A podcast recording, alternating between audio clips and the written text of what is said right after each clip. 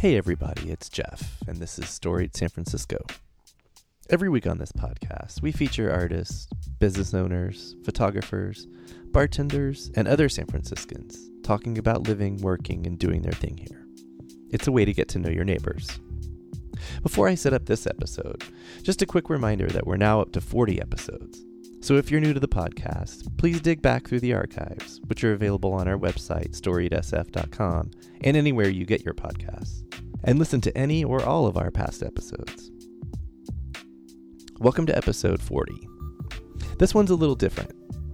I joined my good friends at Bitch Talk Podcast on a Bourdain crawl to honor the chef and writer at the places in San Francisco he loved and wrote about. One of those was Zam Zam in the Upper Haight. When they interviewed bartender Kundan Baidwan, we all knew that the recording would have to go onto both podcasts, Bitch Talk and Storied San Francisco. Kundan is a great bartender, and in this podcast, she shares the rich history of Zam Zam, an Upper Haight neighborhood mainstay since the nineteen forties. The ladies of Bitch Talk will be on another episode of this podcast, so stay tuned. Meanwhile, here's Kundan. So, if you will, again, can you tell us a little bit about the history of Ob Zam Zam? So, the bar was opened in nineteen forty-one by two brothers, Sam and Malik Moucher. Uh, they left Baghdad in twenty-one. They were Assyrian, so a very small ethnic group um, from the greater Mesopotamia area. When they moved out here, uh, Sam and his wife ran a little luncheonette counter down the street. Their son, Bruno, um, would come to the luncheonette after school and go clean up the lunch. Uh, clean up and swipe, uh, sweep up the floors, and he learned, you know, the, the hard work that you put into owning a business. And when his father opened this bar, his father and his uncle bought the building in nineteen forty-one and opened this bar, he really, he worked alongside with his dad until he served in World War Two, because um, we opened eleven days after Pearl Harbor, so San Francisco... Timing! Yeah, San Francisco was suddenly just... teeming with with sailors, right, um, and drinkers and drinkers. Yeah, yeah. Uh, but they they really. Where was I then? Yeah. you it was a you were here, but it was a different you.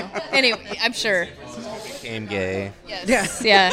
yeah, yeah. Gay old San Francisco. But yeah, the neighborhood was just a lot of like working class families. Uh, a lot of San Francisco was, yeah. to be honest. Yeah. And so when Bruno's dad opened the bar, he wanted a nice like upscale cocktail lounge where people could go, and he wanted it to be a throwback to his his motherland. So they found an architect, uh, John O'Shanna, who also was an, an artist, and he liked to do lobbies and bars and incorporate a huge mural, which is why we have this epic right behind mural behind you. Us. Yes, it's beautiful. Still original. It's only been cleaned, never been touched up. The new owner who took it over from Bruno when he passed in two thousand, because Bruno didn't have any children to Wait, pass it on to. This has never been touched up. It's no, still. It's only been cleaned. It's beautiful. I'm There's sorry. been no okay. paint added to it. Okay. Yeah. It's gorgeous. Um, no, everyone that's listening, when you come here and you see, well, I already put up a picture on Instagram, but when you come in here and see, it looks like someone just painted it. Anyways, it's it's, it's, it's beautiful, remarkable, and it's so indelible when people know Zam Zam. We had like a short thirty second clip in a Woody Allen movie, Blue Jasmine. Oh yeah, and it literally is like a quick pan across the, the mural, the mural, and then a focus on the the two characters sitting and having a drink. And there's almost no dialogue. Like I said, it lasts maybe thirty seconds. But I had women come in and say, "I just saw the movie.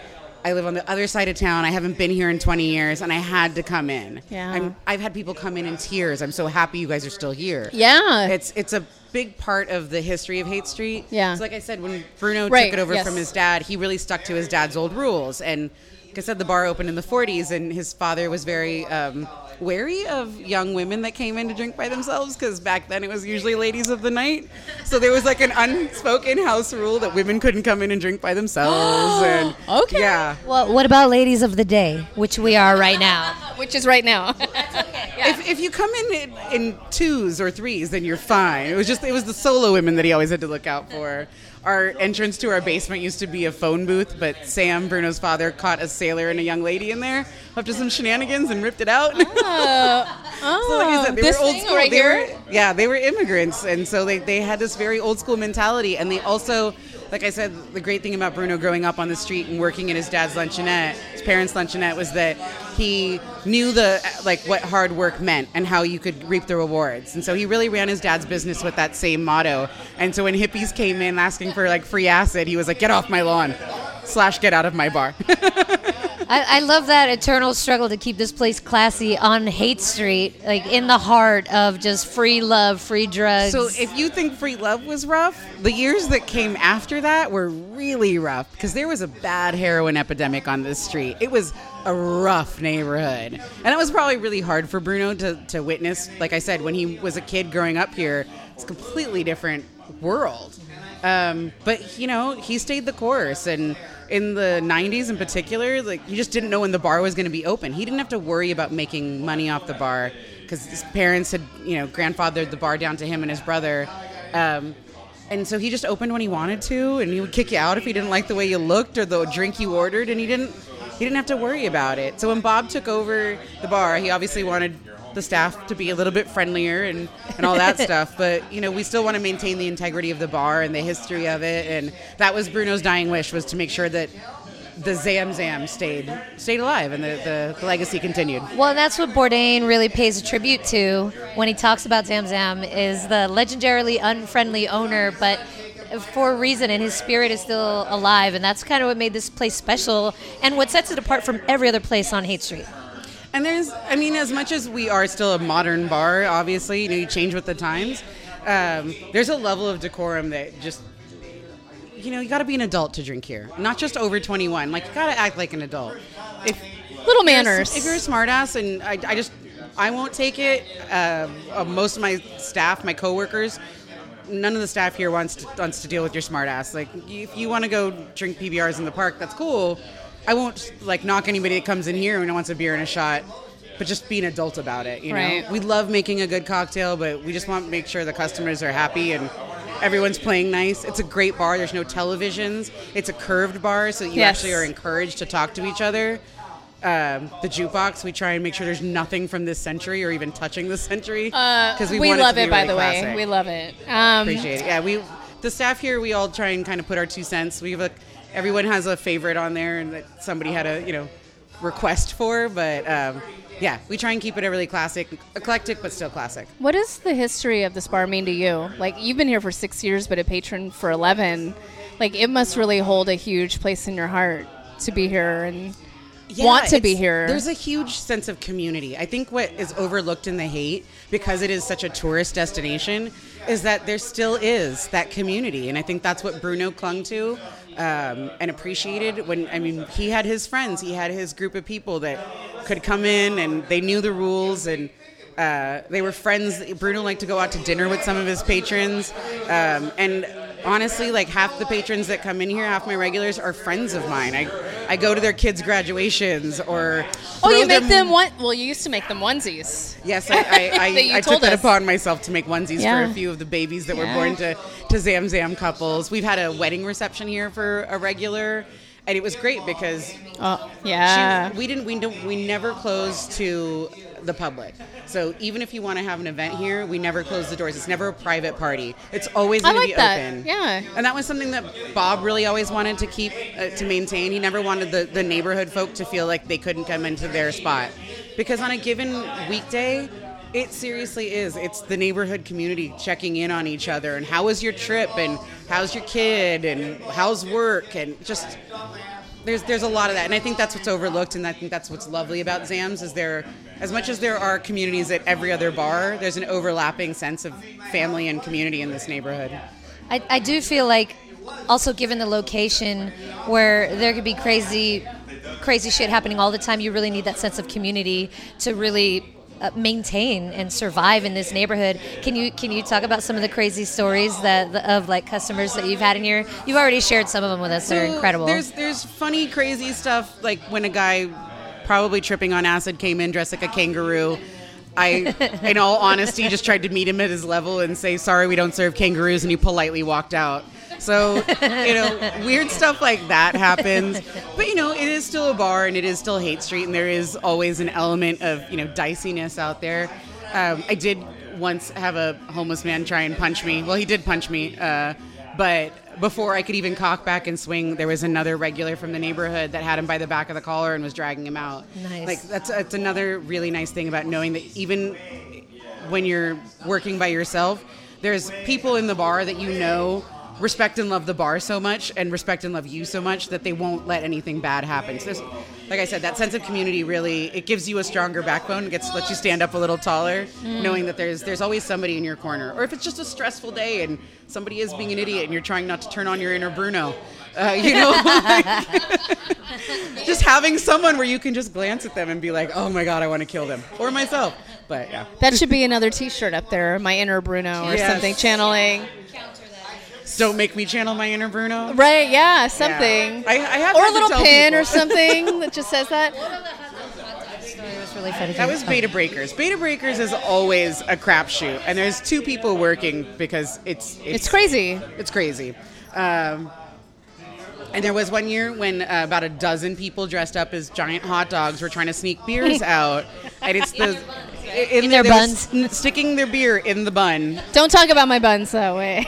Or what you stick in there? We could stick a little more than beers. Hey, all right. Anyway, that's why it's called bitch talk. Yeah. Anyways, uh, go ahead. But yeah, it was uh, my coworker had to yell like things you'd never expect to come out of your mouth. Much like "Sorry, we don't serve kangaroos." Was if one more hot dog tries to sneak out beers.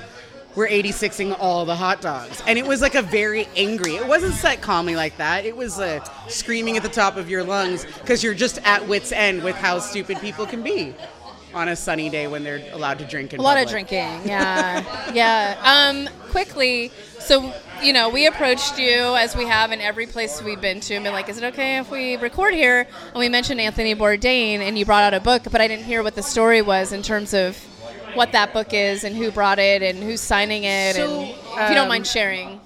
You know, Anthony Bourdain came to, to Zam's nine years ago, uh, and some of the patrons that were in that video are still patrons to this day. Uh, the owner, Bob, was the bartender then. He does not bartend, but he still owns the bar. Uh, and he got to understand and really love the history. You know, Bruno, obviously, I'm sure Anthony Bourdain has a lot of over had a lot of overlap with his his cantankerous side, but there was also a really sweet side to Bruno, and again, that love of his family, um, and and the legacy that they, they gave him. And so on the day that uh, Bourdain passed away, I was working. It was oh. a definite struggle to keep buttoned up when right. there was just so much coursing through you viscerally um, when hearing that news. I think a lot of people that um, worked in food and beverage understood that when if you've read Kitchen Confidential, you understand he spoke like you spoke. He could take phrases out of your own brain and put them on paper, and you thought nobody else felt like that until you read his his writing, because um, he spoke from the heart. He was a really honest character, and a lot of people that came in that day were just um, not making a big deal out of it. There was a lot of people that came in and just sort of um, you know, ordered their martinis and quietly to their friend just cheered, you know, to Bourdain, to the chef. Um, and one of our regulars brought in her copy of Kitchen Confidential and just asked if anybody wanted to write a note about their their takeaway from Bourdain, their um, their love of him and his uh, his approach to life, not just food. Uh, so it was it was just a nice way to have everybody sort of write down a little sentiment, and so we're just keeping it behind the bar, and it's nice for people to be able to flip through and, and read and see and understand.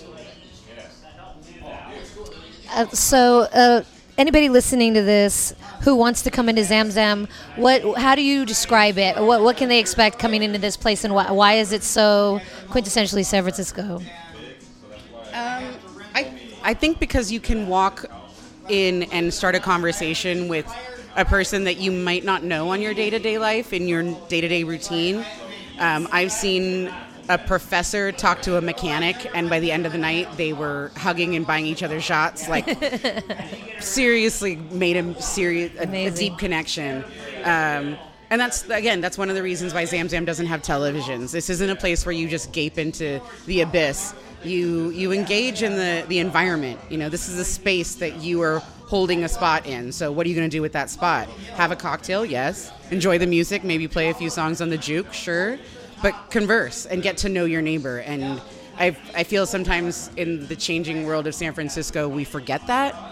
Um, and I'm I'm not a San Francisco native, but people often think I am because I really respect the um, the connections of, of people and their history and the time they've spent here. And again, not just, you know, just like the nation is built on immigrants, San Francisco is built on people coming from all over.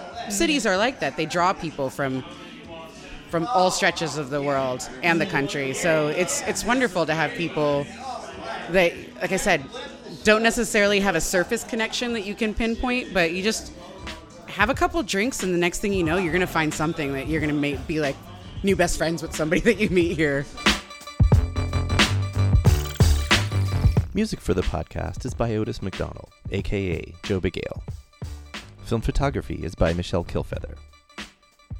Please follow Storied San Francisco on Facebook, Twitter, and Instagram. Our website, which has all the episodes and photos of storytellers, is storied s f dot com. If you're listening on Apple Podcasts, we'd really appreciate it if you would rate and review the show. If you have comments and suggestions, please email us at storied s f at gmail dot com. Thanks for listening. Check back next week to hear from San Francisco Giants photographer Andy Kuno.